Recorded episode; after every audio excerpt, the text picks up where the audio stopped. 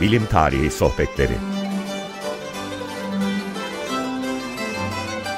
Hazırlayan ve sunan Derya Gürses Tarbak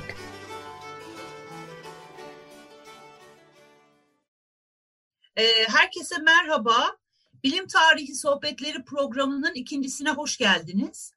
Ee, İlk programda heyecandan kendimi tanıtmayı unuttum. Birazcık kendimden bahsedeyim. Ben e, bilim ve düşünce tarihçisiyim. E, genellikle 17 ve 18. yüzyıl Avrupası ile e, ilgili çalışıyorum. E, bu e, program fikri e, Güven Güzeldere ile yaptığımız bir söyleşiden sonra ortaya çıktı. E, şöyle bir amacım var. Bilim ve düşünce tarihi çalışan akademisyenlerle e, Türkiye'de yeni çıkan literatürü ve bilim tarihi ve düşüncesi e, konusundaki bir takım problematikleri irdelemek. E, ikinci konu Harun Küçük. Hoş geldin Harun Hocam. Merhaba. Hoş bulduk. Merhabalar. Merhabalar. E, Harun Küçük, Pennsylvania Üniversitesi'nde tarih ve bilim sosyolojisi doçenti. Kaliforniya Üniversitesi'nde tarih ve bilim çalışmaları alanında doktorasını almış 2012 yılında. 2019 yılında Pittsburgh Üniversitesi yayın evinden Science Without Leisure Practical Naturalism in Istanbul 1660-1732 kitabı e, çıkıyor. Çok yakın bir zamanda bu kitap Türkçe'ye, e, Türkçe'de Telemak Yayın Evi tarafından e, yayınlanacak e, boş zaman olmadan bilim İstanbul'da pratik doğalcılık diye çevirdim ben ama e, Harun Hoca'nın biliyorum e, daha iyi bir daha çekici bir başlık arama çabası devam ediyor bu kitapta. Evet yani daha tam şey yapamadım. Ee, yani ilk o Science Without Leisure kısmı konusunda çok esnekliğim var ama o pratik doğacılık e, konusunda pek esnekliğim yok. Çünkü onu e, özne ve nesne olarak kitapta sıkça kullandığımda onu böyle bir kalıp olarak çevirmem lazım ama e, ne olacağını bilmiyorum açıkçası hala. Tamam. Ee, şimdi e, bu aralar yani kitap zaten 2019'da çıkmıştı. Şimdilerde bilim ve parasal sermaye arasındaki uzun vadeli ilişki hakkında bir kitap hazırlamakta Harun hocamız. Ve e, ERC, European Research Council tarafından da sponsorluğu yapılan bayağı büyük ölçekli bir projede e, araştırmacı olarak e, yer alıyor kendisi. Şimdi bugün e, Harun Hoca'yla Anglo-Amerikan bilim tarihi geleneği üzerinden bir konuşma yapacağız. E, şimdi konumuz bu ve hani e, bilim tarihi sohbetlerinin genel e, formatı şu şekilde oluyor, oluyor e, diye konuşmuştuk geçen hafta. Bir konu, bir konuk ve bir kitap. Konumuz Anglo-Amerikan gelenek, e, konuğumuz Harun Küçük.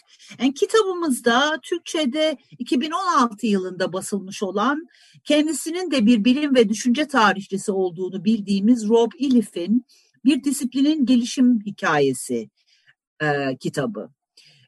Şimdi benim ilk sorum Harun Hoca'ya şu şekilde gelecek. Bilim tarihinde Anglo-Amerikan gelenek ne zaman tam oturdu ve bir disiplin haline geldi?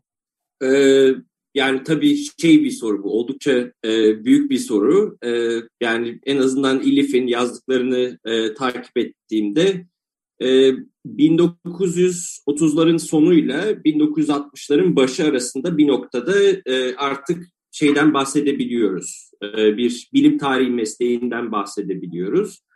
E, buradaki ayırt edici özellikle çünkü şey diyebiliriz esasen hani e, bilim olduğu sürece bir bilim tarihi de var. Çünkü işte en basit baktığınızda e, Aristo bile işte e, çeşitli iddialarda bulunmadan önce e, bu iddiaların tarihini veriyor bize. İşte benden önce şu şöyle düşünmüştü, bu böyle düşünmüştü. Hani bu tip e, kendi disiplininin geçmişine bakan çok insan var tarih boyunca.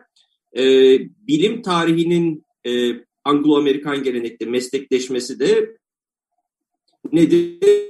Hani bilim tarihinin e, bilim insanları tarafından değil, tarihçiler tarafından yapılan kendi başına işte müstakil bir disiplin olma hikayesi. O da işte 1930'ların sonuyla 60'ların başı arasında oluyor. Evet. Ee, şimdi e, Robbie Liff'in de zaten bu kitapta yapmaya çalıştığı şey buydu anladığım kadarıyla. E, disiplinin Anglo-Amerikan tarafının e, tarihselliği üzerinden yani bir tarih yazımı e, kitabı olarak düşünebilir miyiz bu kitabı? E, düşünebiliriz, e, kesinlikle düşünebiliriz. E, bana sorarsanız birazcık da şey bir kitap yani hani tabii İllif'in de kendi ne olup ne bittiği konusunda kendi fikirleri var. Ee, ama mesela şey diyebilirim hani e, Elif'in de tekrarladığı bence bilim tarihçiliğinde de sıkça tekrarlanan bir iddia işte e, George Sarton veya George Sarton'un e, Harvard kütüphanesindeki e, masasından disiplini 1910'larda başlattığı gibi bir şey var. E, tabii yani Sarton'un e, mecmuası ISIS e, tabii çok yeşerdi. Gerçekten hani alanın en önemli e, mecmuası oldu. Fakat onun haricinde Sarto'nun e, bilim tarih yazımı veya mesleki gelişim anlamında pek de önemli biri olduğunu düşünmüyorum ben. E, yani e, hatta Harvard'da da e, yani şöyle düşünün 1910'larda Sarton'dan bahsediyoruz. Ondan sonra ileri sarıyoruz. 1940'ların sonuna 1950'lerin başına geliyoruz e, Thomas Kuhn var. E, yani diyorsunuz ki e, artık olmuş olması lazım. Yok Thomas Kuhn Harvard'daki işini kaybediyor. Yani e, çünkü Harvard'da hiç kimse ayrı bir bilim tarihi bölümü olması gerektiğini düşünmüyor. Yani gibi böyle bir şey meseleler var. E, evet yani o biraz mitolo mitolojisi işin yani Sarto'nun e, etkin bir figür olduğu. E, evet ama şey derim yani hani e, 1950'lerde 1930'ların sonunda itibaren falan bir şeyler var işte. E, Berkeley civarında işte e, bir e, akşam yemeği kulübü gibi bir şey var şeyde. E, bilim tarihi konuşulan işte Cambridge'de zaten şey var. E, bu da esasen bence disiplin çok önemli bir arka planı. 1930'larda baktığınızda e, bilim tarihini kim yapar derseniz e, büyük ihtimalle Marksist biri yapar. Hatta daha da büyük bir ihtimalle Marksist ve kendisi de profesyonel bilim insanı olan biri yapar. Fakat işte 1950'lere 60'lara geldiğinizde artık pek böyle insan yok. Zaten Marksist pek kalmıyor meslekte. E, ve de şey e, profesyonel tarihçilerin bilime e, yönelmesi işte daha geniş kapsamlı düşünce tarihi bir parçası olarak bu yeni hümanizma denilen şeyde çerçevede e, bu işi yapması durumu var. Evet. E, şimdi bu e, ilk başta söylediğiniz şeye geri dönecek olursak eğer hani me meslek haline gelmesinde e, tarihi bilim adamlarının yani temel bilimlerle uğraşanların yazmasından ziyade hani mesleği tarihçilik olanların yapıyor olmasıyla ilgili bu tespitten yola çıkarak bir soru sormak istiyorum ben. Ee, şimdi ilk, ilk dönemde böyle bir şeyin olduğunu söyleyebilir miyiz? Temel bilimsel metodlarla e, beşeri bilim olarak kabul edeceğimiz tarihsel çalışmaların kardeşliğinden bahsedebilir miyiz? Sonra ne zaman ayrıldı bu metodoloji? E, üzerinden bir sorun var size. Evet, e, yani burada da yine ben e, tabii Elif daha çok İngiliz örneğine odaklanıyor. Ben biraz Amerikan tarafını daha iyi bildiğim için e, şey diyebilirim işte sene e, 1948'de işte şeyler basılmaya başlanıyor Harvard'da. Harvard Case Studies e, denilen e, seri basılmaya başlıyor. E, basılan ilk kitapta Robert Boyle'ın e, kimyasal deneyleriyle ilgili. E, buradaki amaç yani 1940'ların sonunda en azından en azından Harvard'daki amaç e, nedir? Hani daha e, pratik e, bilimsel alanlara yönelecek, buralarda uzmanlaşacak öğrenciler hani e, şey okumadan, hani tarih okumadan geldiniz bari tarih okumadan gitmeyin e, gibi hani bir şeyleri görüp hani bir bilimin tarihselliğini e, orada laboratuvar ortamında öğrenmeleri gibi bir hedef var. E, ve şeye de burada dikkat çekmek istiyorum. Mesela e, Robert Boyle'ın deneyleri e, 1940'larda Harvard'da işte öğrencilerin bilimin tarihselliğini görmesi, işte deneyler yoluyla hani bir takım şeylerin nasıl ortaya çıktığını anlaması için yapılıyor. E, ama işte 40 sene sonrasına geliyorsunuz. İşte Leviathan and the Air Pump E, bu Simon Schaffer ve Steve Shape'in ünlü kitabında ki mevzu da Boyle'un deneyleri. E, oradaki yani orada hiç kimseye uygulamalı deney yaparak e, bilimin nasıl doğduğunu anlatmak gibi bir dert yok. E, yani bu hani özel bir örnek diyebiliriz ama zaten genel gidişat bu. E, şey pek kalmıyor yani en azından 80'lerde 80'lere geldiğimizde artık bu laboratuvarda uygulamalı e, bir şeyler göstererek bilim tarihi anlatma e, hikayesi kalmıyor. E, istisnai yerler var. Mesela benim üniversiteye gittiğim işte St. John's College'de bizim laboratuvar dersimiz vardı. Biz e, evet aynen böyle yapıyorduk. Yani hani e, tarihsel bir metin okuyup tarihsel deneyleri tekrarlayarak bilimin tarihselliğini e, görüyorduk ama çok tabii antika bir yer benim gittiğim yer. Bu artık pek yapılan bir şey değil. Ee, bu gerçekten çok iyi bir anekdot oldu benim için. Yani bunu bunu biliyor yani evet çok teşekkür ediyorum bunu söylediğiniz için. Şimdi e, bu bir önceki sorumla bağlantılı olarak bir şey e, eklemek istiyorum ben. E, tarihsellik meselesinden bahsettik. Yani bilimin e, ikonik bir çalışma alanı olarak temel bilimin e, durağanlığı, sabitliği, değişmezliği üzerinden Şimdi aslında yani bu sizin bahsettiğiniz kronolojiyle birlikte tarihsel bağlam üzerine oturan bir yapı olduğundan e, bahsedebiliyoruz e, bu bilim tarihçiliğinin ortaya çıkmasıyla birlikte. E, fakat Elif bir aşama öteye daha gidip e, entelektüel bir bilim tarihçiliğinden bahsediyor. Bundan anlamamız gereken şey nedir Harun Hocam? Ee, yani bu soruya bence e, yani sen de bir farklı cevap verebilirsin. Ben de bir farklı cevap verebilirim. Öyle yapalım. Ee, öyle benim, yapalım. E, öyle yapalım bence. Evet doğal, doğalı doğrusu o olur bence. Yani benim görüşümde e, bir e, yani entelektüel tarih diye bir şey var e, ve bunun içinde tabii pek çok şey giriyor işte e, siyasi düşünce giriyor. Sanırım entelektüel tarih dediğimizde zaten çoğu insanın aklına ilk gelen şey siyasi düşünce. Ama bunun ötesinde işte e, ahlak, ondan sonra e, ne bileyim metafizik, e, din gibi şeyler var. E, şimdi böyle bir tarih mevcut. E, farklı e, alanlarda icra ediliyor. E, bir de bilim tarihi diye bir şey var. E, orada da e, tabii şey var. E, yani hem bu işin entelektüel işte kavramsal teorik tarafıyla çalışan insanlar var ki e, çoğu insan böyleydi atıyorum 50 sene öncesine kadar.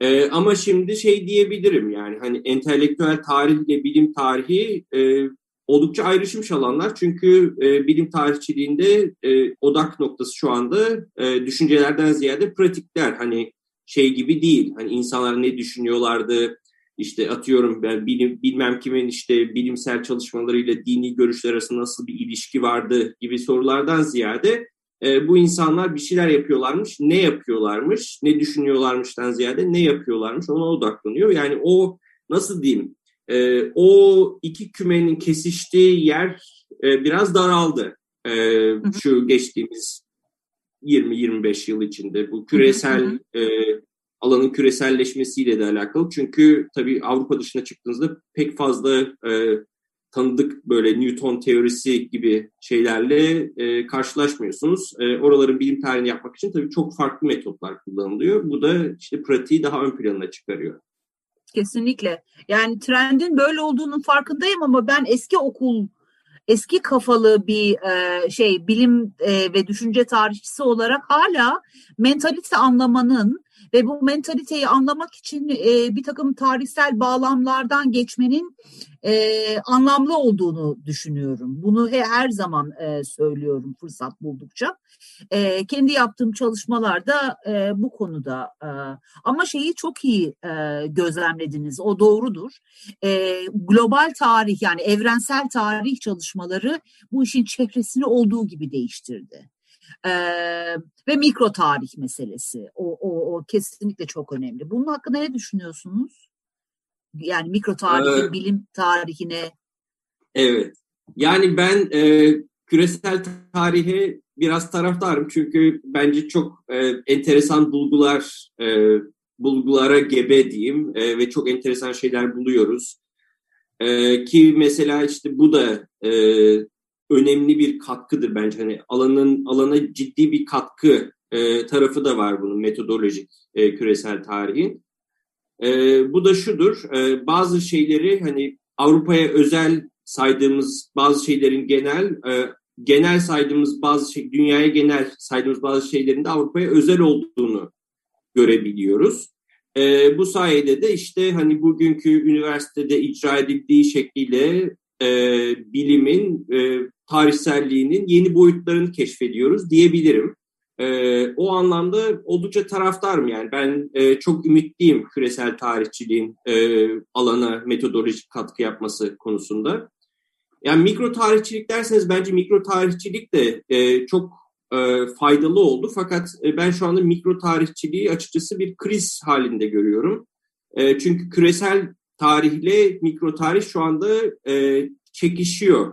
E, yani bunların ikisini sentezlemek için e, işte yapılan bazı şeyler var. İşte go betweens hani iki farklı yer arasında yaşayan figürlerin hayatlarına vesaire bakılıyor ama e, tabii hani hem e, küresel tarih bunun ötesinde e, bir nasıl diyeyim bir varlığı var küresel tarihin bunun ötesinde.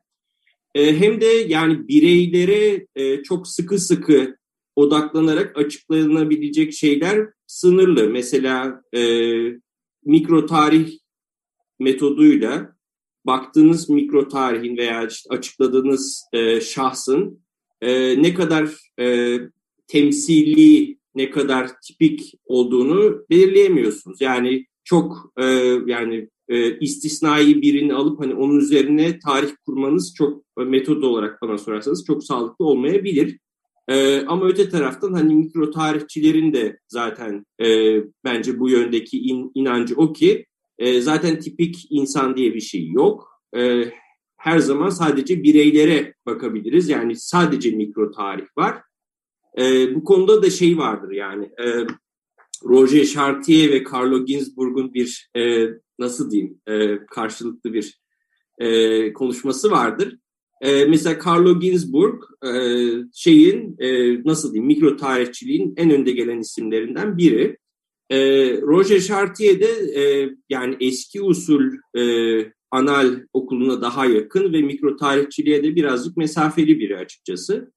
E, mesela Carlo Ginzburg'a sorarsanız hani iyi tarih, mikro tarih. E, Roger Chartier'e sorarsanız işte e, mikro tarihin mikro analizi vardır. Yani nedir? Hani Roger Chartier gibi biri için hani genel bir resim oturduktan sonra e, bunu mikro seviyede doğrudur ama mikro tarihleri toplaya toplaya ortaya bir tarih çıkmaz gibi bir görüşü de var. Anladım. Ee, bu kişilikle pardon sözünüzü kestim sanırım ben Harun Hoca. Yok yok estağfurullah bu kadar zaten. Ha tamam. Ee, şey diyeceğim bu kişilikler üzerinden bir tarih yazıyor olma meselesini şeye bağlamak istiyorum ben. İkonik bir şekilde Newton e, üzerinden bir tarih yazımı yapıldı, yapıldı ya çok uzun süre.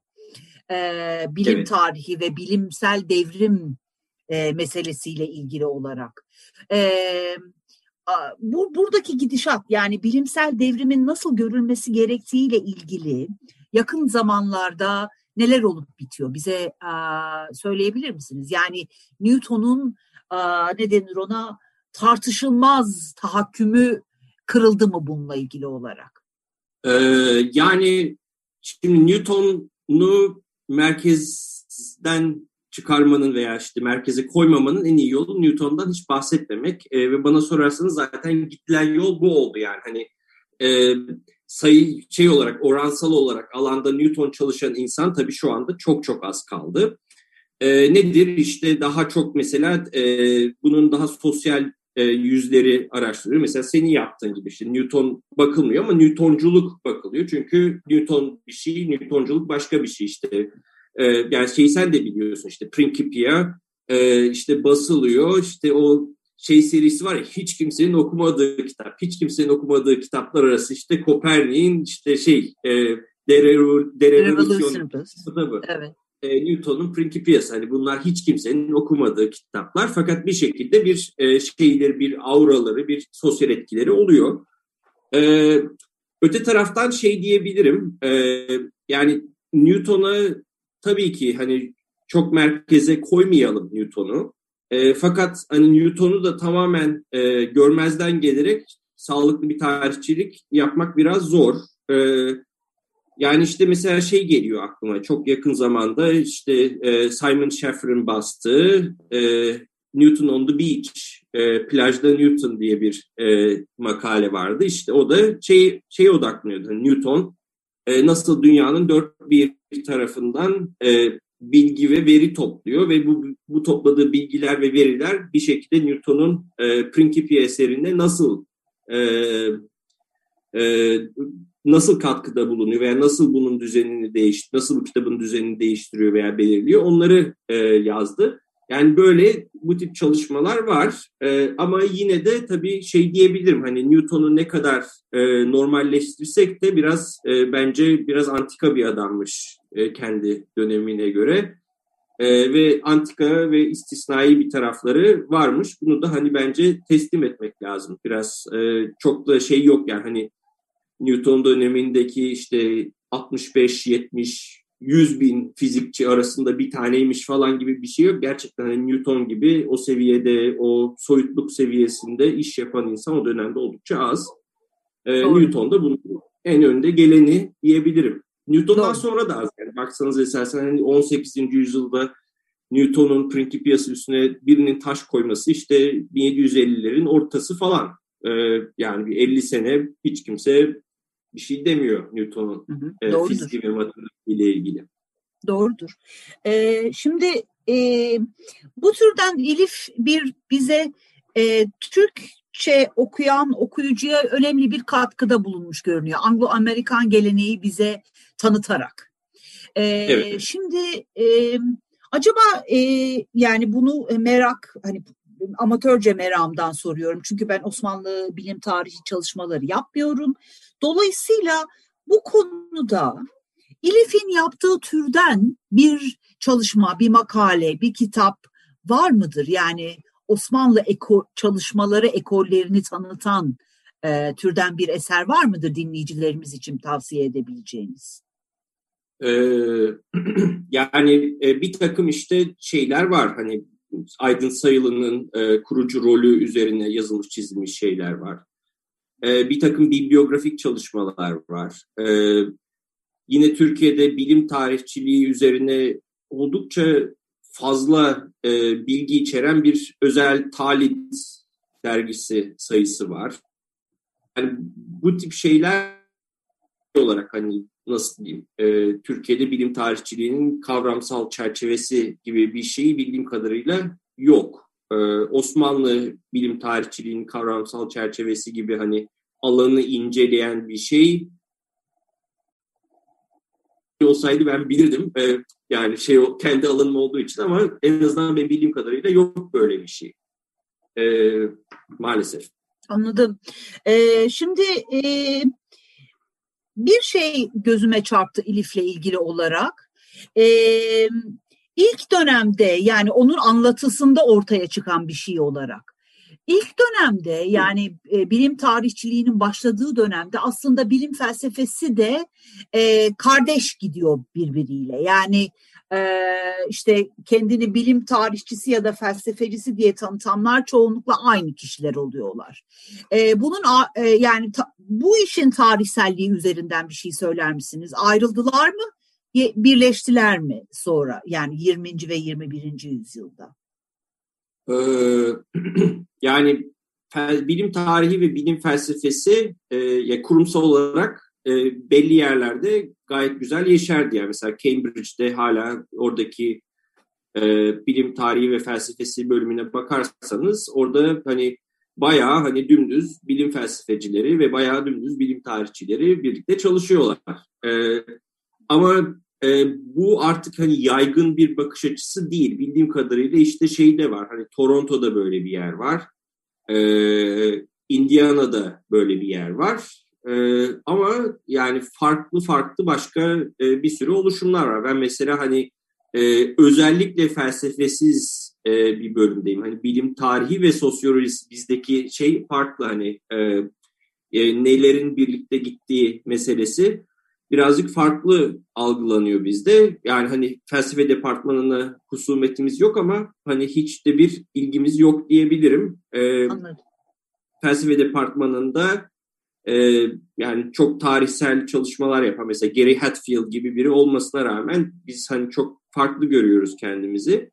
E, bu da biraz şey meselesi e, açıkçası. Şimdi e, tarih tabii pek çok şeyi özelleştiriyor. Hani pek çok şeyi hani olumsallaştırıyor işte hani böyle oldu ama olmayabilirdi falan e, bir şekilde özele indirgiyor. E, bilim konusunda genelleme yapan da iki tane esas alan var. Biri bilim felsefesi, ötekisi bilim sosyolojisi. E, o yüzden hani genel bilim konusunda bir şey diyecekse bir tarihçi e, bunu ya kendini felsefeye dayandırarak ya da sosyolojiye dayandırarak veriyor gibi bir böyle bir e, bu konudaki fikrini bu yoldan kendini ifade ediyor diyebilirim. E, burada tabii biraz Kuhn'un da rolü var. Kuhn e, tabii e, HPS işte bilim e, tarihi ve felsefesi projesinin hem en belki hani en önde gelen meyvesi öte taraftan da sonun başlangıcıydı diyebilirim. Çünkü Kuhn'dan sonra tabii şey sosyoloji çok daha fazla önem kazandı. O da işte şeyle ilgili hani bilimsel devrimlerle bölünmüş e, dönemler arasında geçiş olmaması, e, bir paradigmaya uygulanabilen analizlerin başka bir paradigmaya uygulanamaması gibi meseleler ortaya atınca tabii şey oldu. Bir de tabii Kuhn e, o Alexander Koyre'den gelen e, idealist, entelektüelist e, şeyin e, e, geleneğin çok önemli bir temsilcisi. Kuhn ne diyor? Hani e, bir bilim bilimin bilimsel görüşü anlamak için tam metafizikten başlamanız gerekiyor gibi bir şey diyor. Hani nedir? Böyle bir entegre e, bir düşünce sistemi gibi bakıyor e, bilime. Ama bu entegre düşünce sistemleri oldukça dönemsel. Yani birbirlerine pek şey olmuyor, karşılaştırılamıyorlar, birbirlerine geçiş olmuyor gibi fikirler ortaya attı. O zaman da ne oluyor? İşte toplumsal metafizik e, gibi e, konulara bağlanıyor bilim. E, bu yoldan genel iddialarda bulunuluyor. Evet şey diyebilirim yani hani Kuhn e, civarından itibaren e, şey e, daha sosyoloji daha ön plana çıkıyor. Felsefe belli yerler haricinde çok şey kalmıyor artık yani çok e, rağbet görmüyor diyebilirim tarihçiler arasında. E, benim mezun olduğum programda e, ikisi de vardı. Yani en azından bu işte bilim çalışmaları e, doktorası alabilmek için belli miktarda hem felsefe e, hem de sosyoloji dersi görmek gerekiyordu. O anlamda mesela benim mezun olduğum program gerçekten sıra dışıydı diyebilirim. Kaliforniya ee, değil mi ama, hocam? Kaliforniya evet evet San Diego'da öyle bir program var hala var. E, felsefeciler benim orada olduğum döneme göre daha az aktifler anladığım kadarıyla ama ben oradayken hani bayağı e, dümdüz e, felsefe dersi de aldım, dümdüz sosyoloji dersi de aldım. E, zorunlu olarak programın bir öğrencisi olarak. Evet. Çok da e, iyi olmuş kesinlikle. E, bu sohbet için size çok teşekkür ediyorum. E, sanırım teşekkür. süremiz doldu. Daha da çok konuşmak isterim ama herhalde programdan sonra. çok evet, sağ olun Hocam. Bu mecranın şeyi bu yani özelliği bu galiba. Ee, evet. Ben çok teşekkür ediyorum davet için. Ya çok keyifli bir sohbetti. Çok sağ ol. Hoşça kalın. Hepinize hoşça kalın.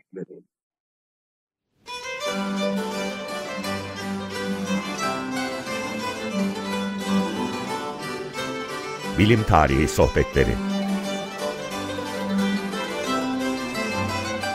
Hazırlayan ve sunan Derya Gürses Tarbak